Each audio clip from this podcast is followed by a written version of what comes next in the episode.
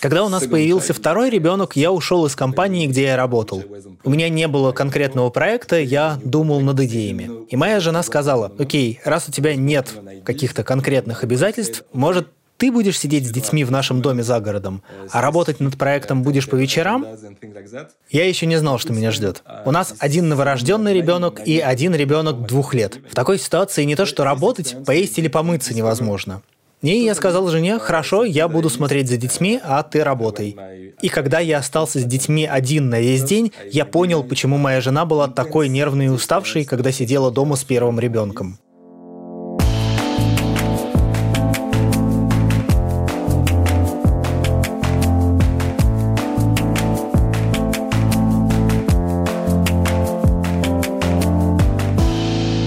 Патрис Банфи, французский предприниматель, один из героев этого эпизода. Чтобы у жены была возможность развиваться в ее любимой сфере строить карьеру, он решил разделить поровну заботу о детях и ушел в декрет. Но потом призвал остальных французских мужчин не бояться уходить в декрет и вообще гораздо больше времени проводить со своими детьми. Это стало его проектом и даже миссией. Вы слушаете подкаст «Она сказала, он сказал», и меня зовут Даша Жук. А меня зовут Лола Тагаева, и сегодня мы будем говорить, как вы, наверное, уже догадались, про отцовство и про мужской декрет. Зачем и кому он нужен, как себя там на самом деле чувствуют мужчины, которые решились на этот шаг, как это сказывается на детях и на отношениях с партнерами, ну и каково это — отказаться от своей карьеры на время, если все ожидают от тебя быть кормильцем. Кормильцем и добытчиком. Этот выпуск и весь новый сезон поддержало российское представительство Евросоюза. Спасибо ему большое за это. Благодаря этому партнерству в нашем подкасте вы можете слышать голоса самых разных европейских героев и экспертов. А еще, друзья, пока мы не начали, мы хотим попросить вас заполнить, если у вас есть несколько минуток, анкету, ответить буквально на пару вопросов. Это очень важно для развития нашего подкаста, и мы хотели бы с вами поближе познакомиться. Будем вам очень-очень благодарны. А ссылочку мы оставим в описании этого эпизода.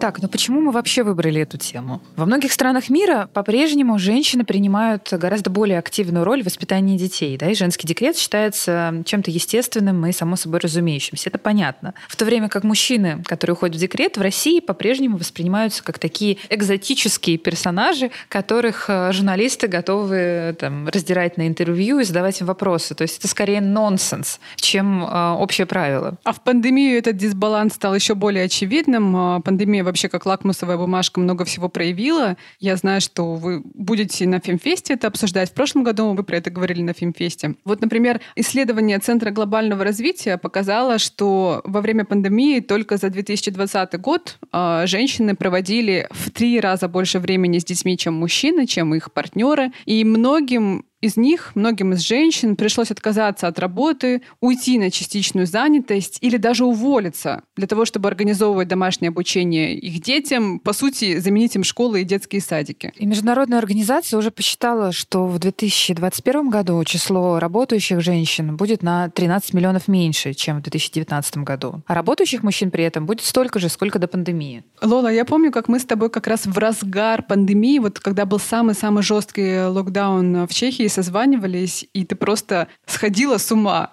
было ощущение, что ты сходишь с ума, потому что у тебя было очень много работы, и ты одна занималась Евкой, а, садики не работали. Как вообще ты выжила? И как выжили твои сотрудницы? Потому что я знаю, что у части твоих сотрудниц есть дети, и они тоже в подобной ситуации оказались. Слава богу, рядом, хоть мы не живем вместе, был а, отец э, Евки, который периодически тоже, в общем, впрягался. Но в целом, конечно, весь менеджмент был в моей голове, то есть даже когда она не прыгала непосредственно физически на моей голове, да, в моей голове был весь менеджмент, как организовать няню, как организовать какого-то преподавателя, когда ее отвести к папе, и вот это все. Ну, то есть это понятно, что автоматически все еще даже вот в такой бывшей прогрессивной семье, как наша, тем не менее лежало, лежало на, на, на моих плечах. И некоторые, те, с кем мы работали, просто не выдержали такого давления и отказались от работы в пользу непосредственно... Женщины. Женщины, да. Отказались э, в пользу детей, которыми надо заниматься потому что ну, просто не выдержали этого давления. Поэтому я прекрасно понимаю, откуда берутся эти миллионы. Ну а наш герой, Патрис Бонфи, решил поступить по-другому и дать время и возможность своей жене заниматься все-таки ее любимой работой. Kids, uh, У меня двое детей, 6 и 4 года.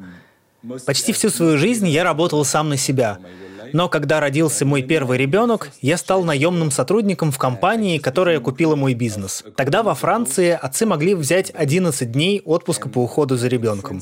Ни я, ни жена, ни мой работодатель даже не думали, что этот отпуск может быть длиннее. Поэтому я просто взял 11 дней, и я думал, что этого, в общем-то, достаточно. Но затем я стал замечать, что с моей женой что-то происходит. Она была дома с ребенком все время, но я не понимал, что происходит. Я, как мы и договаривались, приходил с работы раньше. Если меня не было дома в 7 вечера, она начинала писать мне, спрашивать, где же я. Мне было трудно понять, почему она так устает, почему она чувствует себя такой уставшей и почему она такая нервная, когда я прихожу домой. Когда моя жена вышла на работу, а она работает в очень мускулинной и агрессивной среде в хедж-фонде, стало понятно, что если она не будет спать по ночам, она просто не сможет работать. Мы решили, что я буду вставать к ребенку по ночам, и я чувствовал себя очень вовлеченным в воспитание ребенка и гордился собой. Но это я так думал. Вы слышали такую шутку? «Ну ты же мне не сказала?» За этой шуткой стоит концепт ментального выгорания, когда женщина должна контролировать все и распределять задачи, говорить, что делать. То есть быть менеджером дома. А мужчина просто выполняет все, что ему скажут. Или не выполняет, если ему не скажут. Когда я прочитал об этом концепте, я подумал, ну, это не про меня, я не такой, я же так много делаю. А реакция моей жены была, э, ну-ну, угу, конечно. И для меня было очень трудно переключить голову, понять, что я тоже должен думать о том, что нужно сделать, а не просто следовать командам жены. Когда у нас появился второй ребенок, я ушел из компании, где я работал. У меня не было конкретного проекта, я думал над идеями. И моя жена сказала, окей, раз у тебя нет каких-то конкретных обязательств, может, ты будешь сидеть с детьми в нашем доме за городом, а работать над проектом будешь по вечерам? Я еще не знал, что меня ждет. У нас один новорожденный ребенок и один ребенок двух лет. В такой ситуации не то что работать, поесть или помыться невозможно. И я сказал жене, хорошо, я буду смотреть за детьми, а ты работай. И когда я остался с детьми один на весь день, я понял, почему моя жена была такой нервной и уставшей, когда сидела дома с первым ребенком. Это совсем другая ответственность и другая степень напряженности, чем когда ты проводишь с ребенком пару вечеров в неделю. Когда ты сидишь с ребенком неделя за неделей, это сводит тебя с ума. Ты постоянно думаешь, постоянно решаешь, что делать, кого кормить, кого мыть, когда стирать, когда играть. И это своего рода спиритический эксперимент. Ты как будто уходишь из мира, и тебя в нем больше нет. Вместо этого ты попадаешь в маленький пузырь с детьми, где, с одной стороны, ты можешь со стороны посмотреть на свою карьеру, подумать о планах на будущее, а с другой стороны, тебе страшно, потому что больше нет друзей и коллег, и больше нет твоей привычной жизни. И когда вас двое, и вы вдвоем делите этот опыт, он все-таки легче переживается. Если до этого я думал, что отпуск по уходу за ребенком должен быть правом для мужчин, то сейчас я думаю, что это не право, это обязанность. But it, it could also be seen as a duty. How did your male friends react to your decision? Патриса, как ваши друзья и коллеги-мужчины отреагировали на то, что вы сидите с детьми, а жена работает? Они расспрашивали вас про этот необычный опыт? Мол, Патрис, расскажи, как это было, я тоже хочу попробовать. I will also want to try. Did they... Well, actually, at that moment, I discussed... Мы с женой много разговариваем об этом в последнее время, и она мне сказала, что женщинам, которые хоть раз были в декрете, не надо объяснять, что это такое. А вот мужчины этого представить не могут. И может быть, если мужчина расскажет о своем опыте другим мужчинам, им будет легче понять, что чувствует человек, который ухаживает за ребенком 24 часа в сутки. И я написал такую статью и опубликовал ее в пятницу в своем блоге, где я обычно пишу о диджитал-маркетинге, и статья про детей была вообще вне контекста. Я думал, статью, как обычно, прочитают 30 моих друзей. Но в выходные там уже было 5000 просмотров и огромное число комментариев от мужчин, которые благодарили меня и говорили, что они тоже думали пойти в отпуск по уходу за ребенком, но не понимали, нормально ли это и как это воспринимается. Я такой, вау, я, в общем, почти случайно сделал то, что другие тоже хотят сделать. Я стал больше интересоваться этой темой, читать об этом, и понял, что во Франции и других странах есть много мужчин, которые хотят заботиться заботиться о своих детях с рождения и оставаться с ними дома. Я подумал, что это интересная идея, и начал разбираться, а что же мешает этим мужчинам. И понял, что в том числе и то, что для отцов во Франции декретный отпуск составляет всего 11 дней. И я начал кампанию за то, чтобы его сделали длиннее.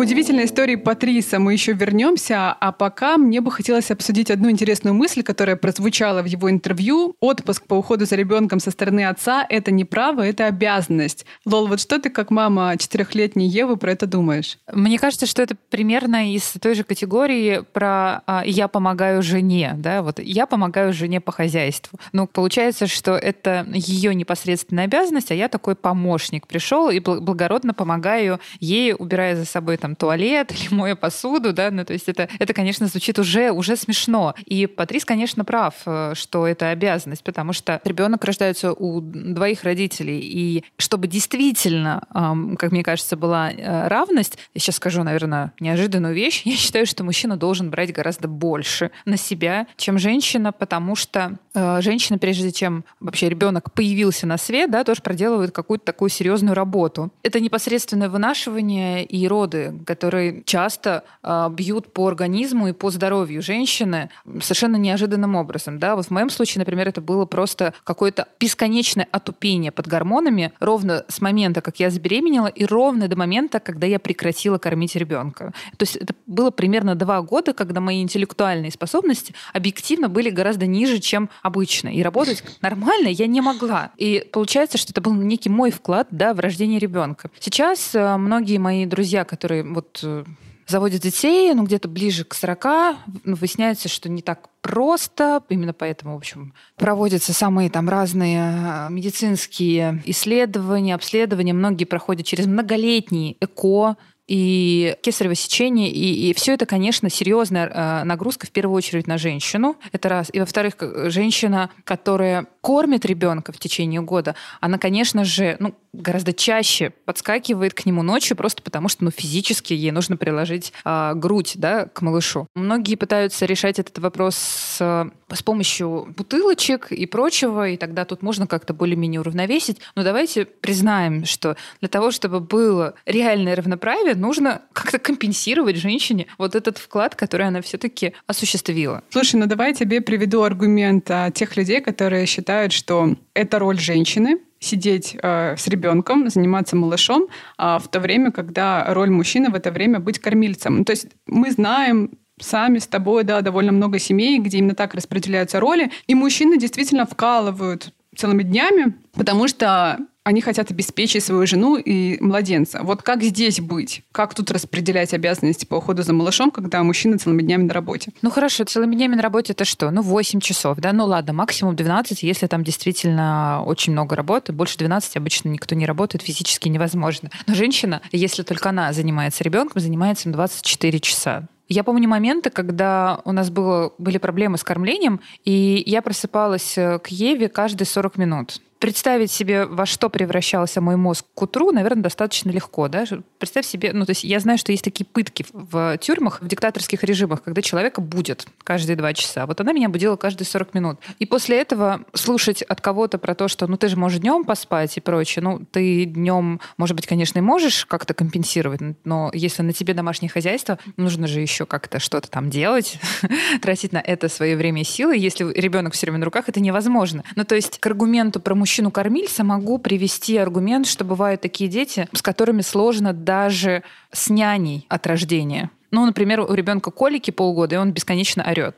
Я думаю, что в этом случае любой офис, даже самым безумным начальником, покажется раем. Поэтому это к тому, что все очень индивидуально. Бывают, как говорится, подарочные дети, с которыми там дико легко, и для многих это удовольствие. В такой ситуации очень часто, к сожалению, мамы надевают белое пальто и начинают его выгуливать в разных-разных чатах, рассказывая, что да, господи, что там делать-то? В общем, ну, здорово, вам повезло. Ребенок — это лотерея, поэтому как конкретно будет, нужно, конечно же, обсуждать э, индивидуально. А ты при этом продолжала работать, насколько я знаю. Ты в какой момент вышла на работу? Или как это было? Ты работала из дома и с Евой при этом сидела? Ты знаешь, из-за того, что из-за невозможности, да, в общем, и нежелания отказываться работать, я в этот момент понесла двойную нагрузку. Я и ребенком занималась не в сто процентов времени, но тем не менее, и деньги зарабатывала. И ты знаешь, я так устала, что думаю, что одна из причин нашего развода с отцом ребенка это как раз моя усталость и невозможность вообще уже ничего, больше ничего делать и сохранять. Не могу себе представить, точнее не могу, но спасибо большое, что ты поделилась этим. Мне вспомнилось свежее исследование Маккинзи. Они выяснили, что отцовский декрет укрепляет отношения в паре, смягчает течение послеродовой депрессии у матери, помогает отцу обеспечить э, связь с ребенком на всю жизнь и повышает у мужчин уровень счастья и удовлетворенности. И кроме Кроме того, вовлеченные отцы помогают своей супруге сохранить карьеру, что также улучшает атмосферу в семье. К вопросу про разводы. Это все так, но еще важно, мне кажется, понять, а зачем это нужно непосредственно мужчине? Сидеть в декрете, больше общаться со своими детьми в этом, ну, все еще мире, да, определенных гендерных ролей. На фестивале Мелфест, который прошел в октябре, меня очень зацепила а, фраза Гарри Баркера. Это основатель э, вообще главнейших организаций, которые изучают маскулинности. Он сказал, давайте позволим мужчинам быть людьми. Он как раз выступал у нас с докладом о современном отцовстве. И вот по его словам, эпидемия коронавируса, которая посадила всех э, дома с детьми, многих отцов заставила заставило гораздо больше втягиваться в общение с детьми и, по сути, ну, заново с ними знакомиться. И некоторым это понравилось, и они вообще не захотели возвращаться в офис. А еще его организация проводила исследования, согласно которым ну вот половина опрошенных мужчин говорили о том, что они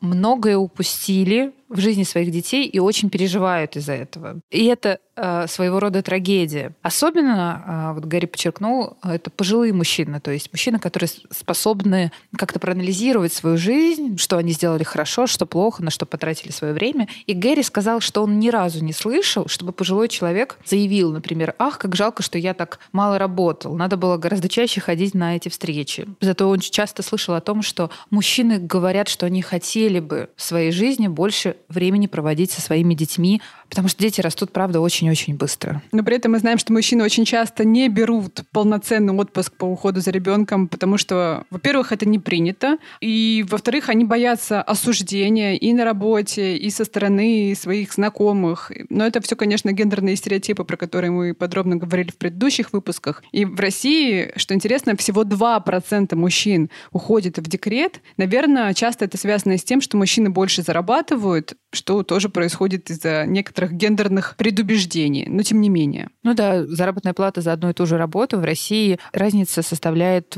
в порядка 30%. И понятно, что в этой ситуации, да, с учетом всяких разных там физиологических особенностей кормления, там первый год, пары часто соглашаются именно на такой сценарий. Но мне все-таки кажется, что основная причина — это именно стереотипы. Как будто бы это оскорбляет и уязвляет э, маскулинность. То есть если ты сел с ребенком, ты как курица сидишь, в то время как мог бы зарабатывать и семью обеспечивать.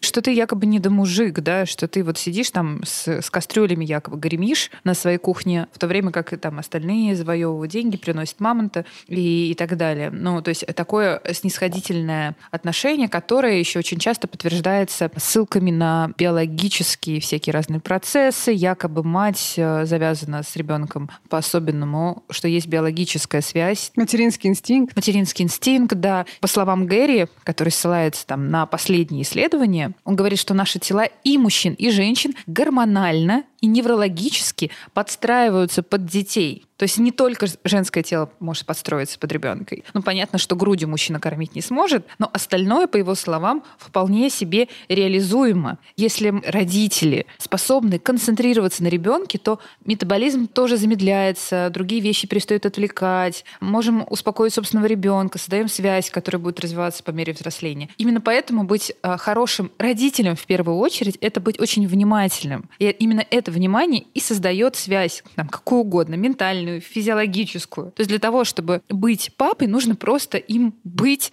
и постоянно присутствовать в жизни ребенка. Лола, а сейчас я хочу тебе задать вопрос от Алёши, нашего волшебника и звукорежиссера. Я сейчас тебе его поставлю.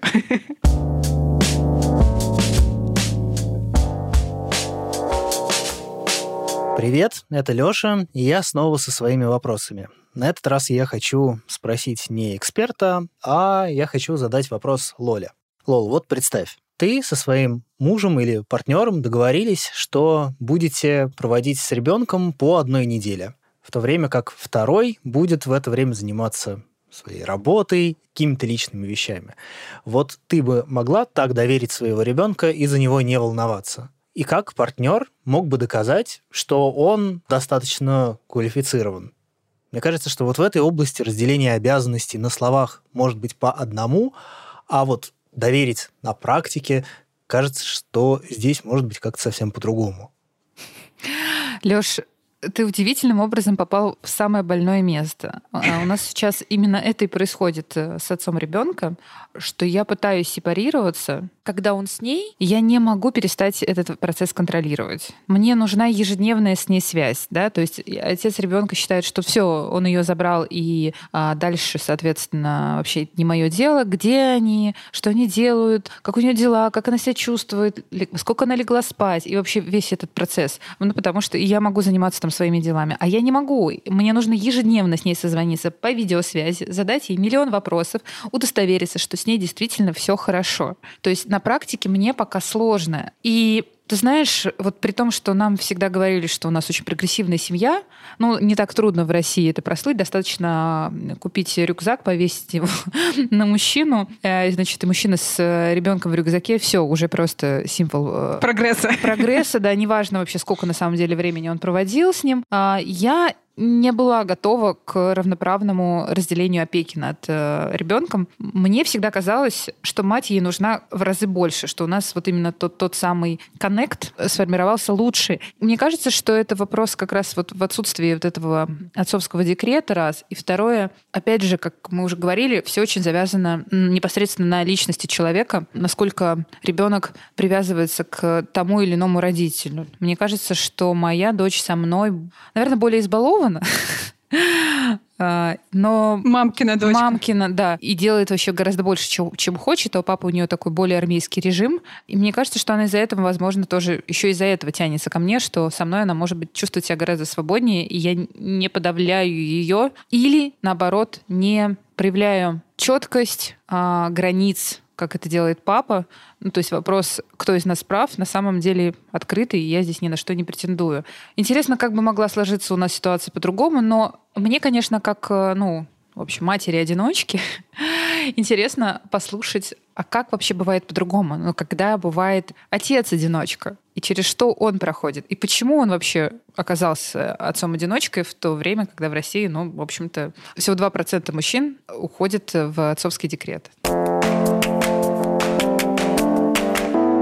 Привет, меня зовут Азиз, моя фамилия Бейшен Алиев. Я актер последние, наверное, четверть века, половину своей жизни. Я работаю в кино и немножко в последние несколько лет э, в театре. И так получилось, что я один воспитывал своего ребенка 8 лет, с тех пор, как ему было 8, э, и до тех пор, как ему исполнилось 16. То есть я это время был отцом-одиночкой. Азиза, расскажите, пожалуйста, вашу историю вот с самого начала. Как так получилось, что вы оказались в этой роли, вот э, в роли отца-одиночки? А, я развелся со своей бывшей супругой. Это была моя инициатива.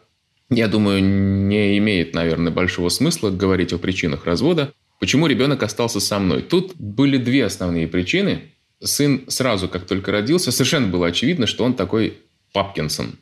То есть, ну да, конечно, маму он любил там, вот как бы, ну мама есть дома, мамы нет дома, это не очень сильно имело для него значение, как она сама веселилась, шутила, говорила, что мама имеет для него прикладное значение. Там, когда нет дома папы, э, накормить, помыть, спать, уложить, и как бы по большому счету не более того. Вот. Со мной у него как-то с самого начала сложились другие отношения.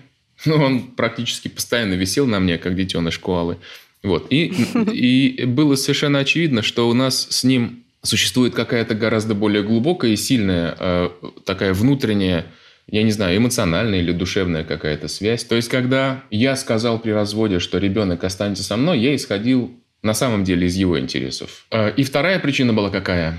Ну, было очевидно, что после развода моя бывшая жена пойдет работать, и, естественно, куда-нибудь, где вот она будет занята с утра до вечера целый день. А мой режим работы позволял мне проводить дома очень много не то чтобы дней, но даже недель, а иногда и месяцев. То есть я работаю в кино, Э, работа очень нестабильная, но в среднем по палате доход э, там гораздо выше. То есть у меня была возможность за один рабочий день, за одну смену свою заработать ну, столько, сколько люди в среднем зарабатывают в месяц. И получалось так, что у меня в году было ну, от силы там 3-4 десятка рабочих дней, все остальное время у меня была возможность посвящать ребенку. У моей бывшей жены после развода, которая пошла работать, такой возможности не было бы физически. То есть, опять же, здесь я снова исходил из интересов ребенка. Ну и, наверное, была еще третья причина. Как так уж получается, что э, у моей бывшей супруги немалое количество каких-то своих личных э, достоинств – вот. Но как-то так получилось, что в нашей паре более хозяйственным все-таки был я. И я понимал, что и в этом отношении я могу гораздо больше дать для ребенка, ну как и психологически, и материально, и в бытовом смысле получалось, что было бы правильнее, если бы он жил со мной. И вы знаете, э, спасибо вам, кстати, большое. Я в беседе с вами вспомнил еще одну вещь, которая мне на самом деле помогала. Э, с моим ребенком, как до развода, так и после, и когда он был маленьким, и когда он был подростком. Как я уже сказал, я сам вырос без отца. И я помню, что до того момента, когда я повзрослел, я видел его всего четыре раза, довольно э, так, эпизодически. По большому счету, я встретился с отцом, когда мне было уже 20 лет. Вот. Но это была э, встреча, которая совершенно перевернула мое представление о нем, потому что мои представления о нем, естественно, строились на словах э, моей матери о нем. И с этого момента отец был одним из самых близких и самых дорогих мне людей.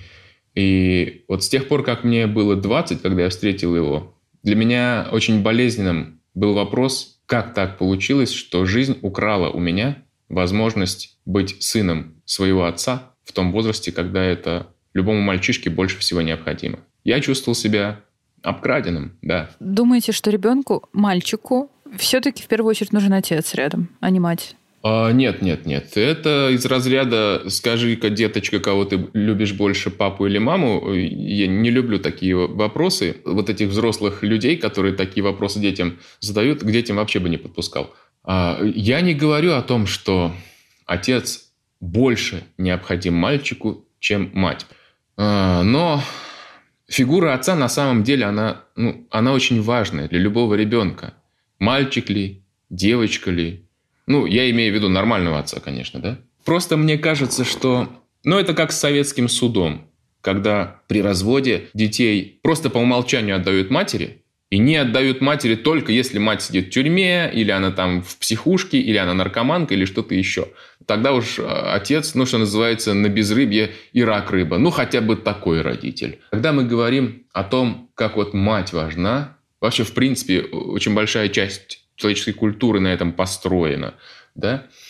Мы как-то забываем, что ну, мы же не пчелы, мы же не муравьи, где вот э, матка, царица, королева, она важна для роя, для семьи, а оплодотворители, они ну не более чем оплодотворители. Мы же люди. И я считаю, что фигура отца в этом смысле ну как-то слишком уж заретуширована. А здесь я знаю, что у вас есть одна потрясающая история про то, как вы вступили в группу в Фейсбуке для родителей-одиночек. Расскажите про нее, пожалуйста. Это произошло, когда я э, спустя некоторое время после развода обнаружил вдруг э, в Фейсбуке сообщество родителей-одиночек. Я такой подумал, о, у меня же есть какие-то вопросы, э, а может быть для кого-то у меня найдутся какие-то ответы. Почему нет-то не войти? Я вошел в это сообщество, вот. Но э, как-то так оказалось, что, ну, по совершенно очевидной причине, которую я сразу э, почему-то упустил, что практически, да не практически, а, наверное, все, кроме меня, члены этого сообщества, это были мамы-одиночки, большая часть которых совершенно не скрывала свои обиды на бывших мужей. Ну и как я потом понял на своем примере, не только на своих бывших мужей, но и в принципе вообще. В общем, там такой негласный девиз витал в этом интернет-воздухе «все мужики сволочи». Э, я не сразу это понял, потому что когда я пытался там участвовать в каких-то дискуссиях, и участие мое, оно такое было типа, извините, но мы же не все такие, вы знаете, как-то вот, может быть, не будем обобщать, вот. Но там продолжили обобщать, и как-то гораздо более активно, и все больше в мой адрес. И я, совершенно опешивший, довольно быстро выскочил из этого сообщества – очень странных и сильных чувствах, скажу прямо, просто хотелось материться. Ну да, я мужчина, но я же не виноват в их проблемах. У меня такая же ситуация, как у них. Могли бы пообщаться, может быть, друг другу помочь. Но не смогли, как выяснилось. Да, и вот это тоже одно из проявлений таких гендерных стереотипов, когда мужик залез на женскую территорию, и его ставят на место. Что бы вы могли посоветовать молодым папам, которые нас сегодня слушают, или, может быть, будущим папам? Вы как человек, который активную роль всегда играли в жизни вашего сына и на протяжении восьми лет воспитывали его один.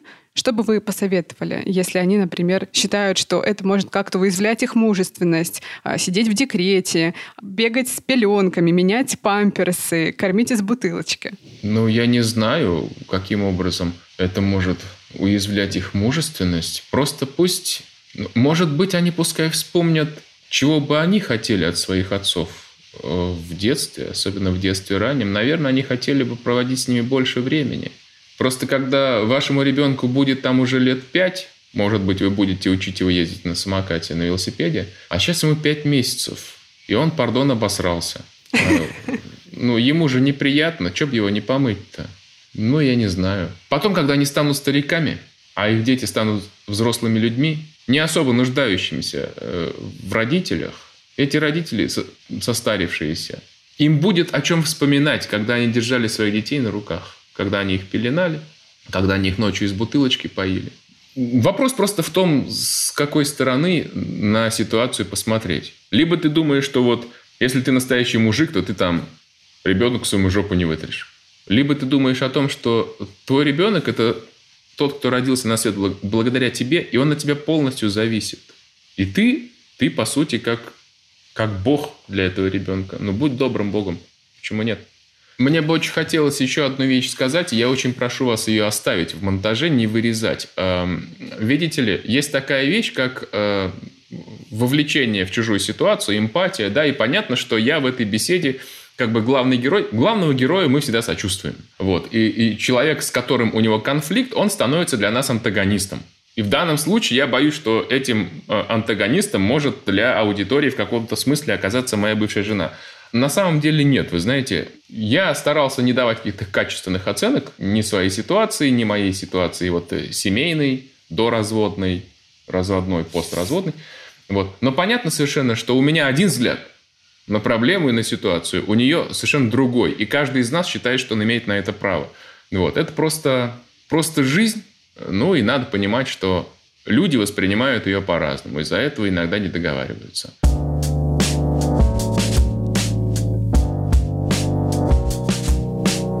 Это очень необычная история, очень непривычная для наших российских э, реалиев. Э, нам, конечно, не хотелось бы тут судить, мы не знаем, кто здесь прав, кто виноват, и это не важно здесь. А самое важное, что я услышала в рассказе Азиза, это то, что в момент принятия решения, с кем останется его сын, он исходил исключительно из потребностей ребенка. И вообще мне кажется, что в этой теме про декрет и про воспитание очень важно поговорить о том, а какие плюсы для самих детей в том, чтобы их баюкали по ночам, меняли памперсы, кормили из бутылочки не только мамы, но и папы. И мы спросили об этом нашего французского героя Патриса Бонфи, который не просто проводит с детьми большую часть своего времени, но включился в настоящую борьбу за то, чтобы французские папы проводили со своими детьми не 11 дней положенных э, государством, а полноценный длинный декрет.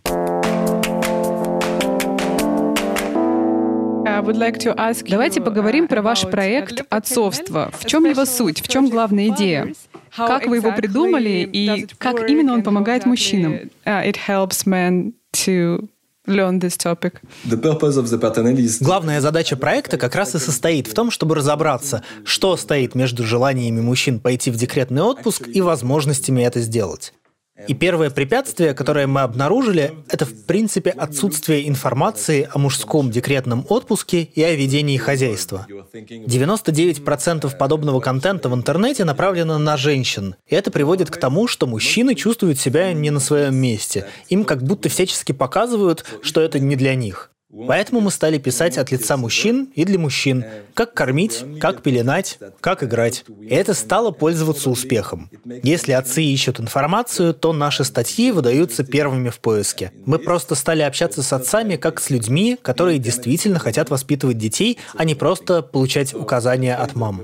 Второе препятствие, которое мы обнаружили, что отпуск по уходу за ребенком для мужчин был слишком короткий, и, как я уже сказал, мы начали кампанию. И третье препятствие – это корпоративная культура. Потому что отцы могут быть классными, и законы могут быть классными, но если организация, где мужчина работает, не считает такой отпуск чем-то серьезным, то ему будет тяжело решиться уйти в декрет, зная, что это может отразиться на его карьере. И вот это как раз и стало бизнес-моделью нашего проекта, потому что статьи мы пишем бесплатно, а за счет тренингов в компаниях мы получаем доход, помогая при этом сотрудникам быть более эффективными не только на работе, но и в семьях helping companies uh, better accept parentality for men and women. Uh, you have very, very interesting article on your uh, website. Вы написали очень uh, интересную статью про три позитивных эффекта последствия мужского декретного отпуска. Yeah. Расскажите про них, пожалуйста. Ученые уже доказали, что ребенок может и должен быть привязан не только к матери, как к главному взрослому в своей жизни. Ему с рождения лучше иметь двух или трех таких взрослых, и это очень хорошо влияет на дальнейшее развитие ребенка. Он растет более здоровым, физически и психически. Мы также смотрели на статистику и некоторые научные исследования и выяснили, что отцы, которые вовлечены в воспитание детей и проводят с ним много времени, имеют меньше проблем с наркотиками, алкоголем, криминалом. Мы не можем сказать, что здесь есть четкая корреляция, но, возможно, это объясняется тем, что у них нет на это времени, и это тоже позитивный аспект, правда? И последний аспект – это то, что пары, в которых отец тоже вовлечен в воспитание, часто имеют более здоровые отношения в непростой период рождения ребенка. А если папа и мама чувствуют себя хорошо, ребенок это тоже чувствует, и ему тоже хорошо. И это то, о чем мы много говорим в нашем проекте. Родители, отцы в частности, к которым мы обращаемся, не должны жертвовать собой и страдать во благо ребенка. Ребенку от их страданий нет никакого блага. Наоборот, воспитание ребенка – это то, что вы делаете для себя.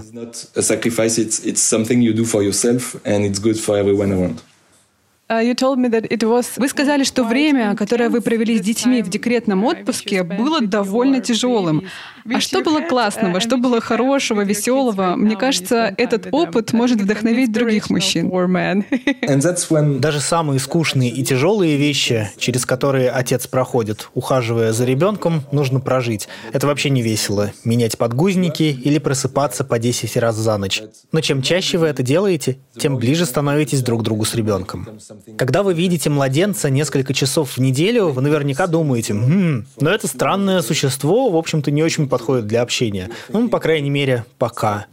Но когда вы проводите с ребенком много времени и постоянно, то вы замечаете его реакцию и на вас, и на мир, и на то, что вообще происходит вокруг ребенка. И это очень весело и интересно. Это как с любым делом, в общем-то. Как со спортом, например. Сначала трудно, а потом вы жить без этого не можете or, or whatever activities are, are, are like that. You uh, said to French newspaper Libération. В интервью газете Libération вы сказали одну интересную вещь. Это, кстати, была статья про отцов, которые сидят с детьми в декрете. Да что я, вот мой сын в его совсем юные годы уже появился на обложке Libération. Его фотографировали в тот момент, когда я его кормил, поэтому там видно ложку и даже немного моего лица. So he's famous right now. То есть он уже знаменитость? Ну, конечно, нет, но мы эту обложку вставили в рамку, и она у нас висит в спальне. Yeah. Uh, да, я видела эту фотку, она очень классная. Так вот, в том интервью вы сказали, что два месяца заботиться о новорожденном — это как защитить диссертацию. Oh, это очень сложно, очень тебя выматывает, но при этом мощно тебя трансформирует, мощно меняет. Как этот декретный отпуск изменил лично вас? Эти два месяца — это не только два месяца. Это время, которое закладывает будущее общение с детьми, с женой, с обществом. Это что-то, что вы никогда не забудете, и в этом плане это очень хорошая инвестиция. Вы можете переживать о доходе, который вы, возможно, не получите за эти месяцы декретного отпуска, но вы получите намного больше в долгосрочном периоде, через 10, 20, 30 лет. 30, 40, mm-hmm. 60 year long. So, what uh, would you say? What would you maybe recommend Патриса, что бы вы могли посоветовать мужчинам, особенно российским, которые бы хотели сидеть в декрете, проводить со своими детьми больше времени, но при этом переживают, что это может ударить по их маскулинности или сказаться на их карьере? If they stay with children, with children more. You have to think about being able to take care of kids. Думайте о навыке воспитания ребенка как о навыке выживания. Если вы останетесь вдвоем с ребенком, вы будете настоящим мужчиной, который точно будет знать, как его кормить и одевать, и как вам вдвоем выжить. Если думать о декретном отпуске с такой позиции, он будет выглядеть более мужественным и впишется в традиционные ценности. Можно еще представлять себя первопроходцем, тем, кто не боится поступать по-другому и подавать пример другим отцам, и чья деятельность меняет общество. Можно найти много плюсов, но я бы хотел сказать одну важную вещь. Что бы вы ни делали, делали, это самое худшее, что можно придумать. Жить свою жизнь не так, как вы хотите, а с оглядкой на то, как вы будете выглядеть в глазах окружающих.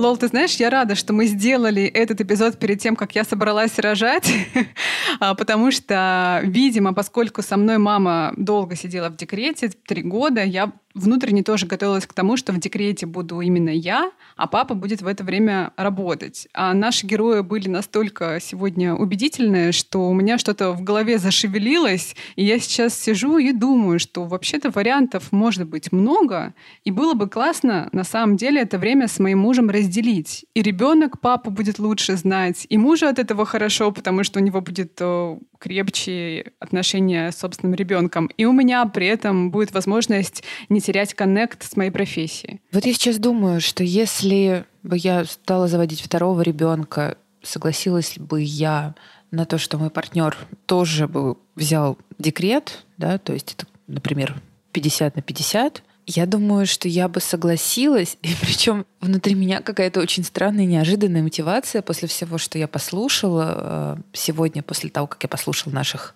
героев, что в первую очередь я бы хотела, чтобы это было не для ребенка даже и не для меня, чтобы я там делала свою карьеру, зарабатывала деньги, а для моего партнера, чтобы он в своей жизни правда пережил вот этот глубокий опыт отцовства, чтобы он мог сформировать сильную эмоциональную привязанность с ребенком и не было ощущения в конце жизни, да, что что-то я не успел сделать, что-то прошло мимо меня, чтобы та безграничная любовь, которую я испытывала со стороны Евы, например, чтобы этот человек тоже ее испытал.